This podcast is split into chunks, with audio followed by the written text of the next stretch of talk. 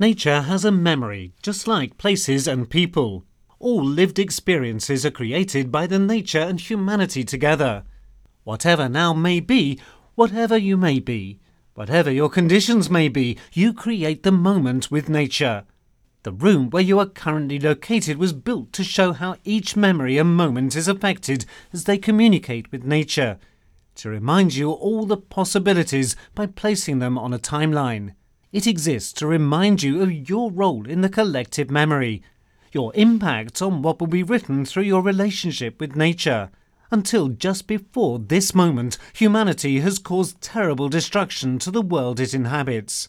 Could this change now? Could the earth, the air and the water make peace with humanity despite its sins?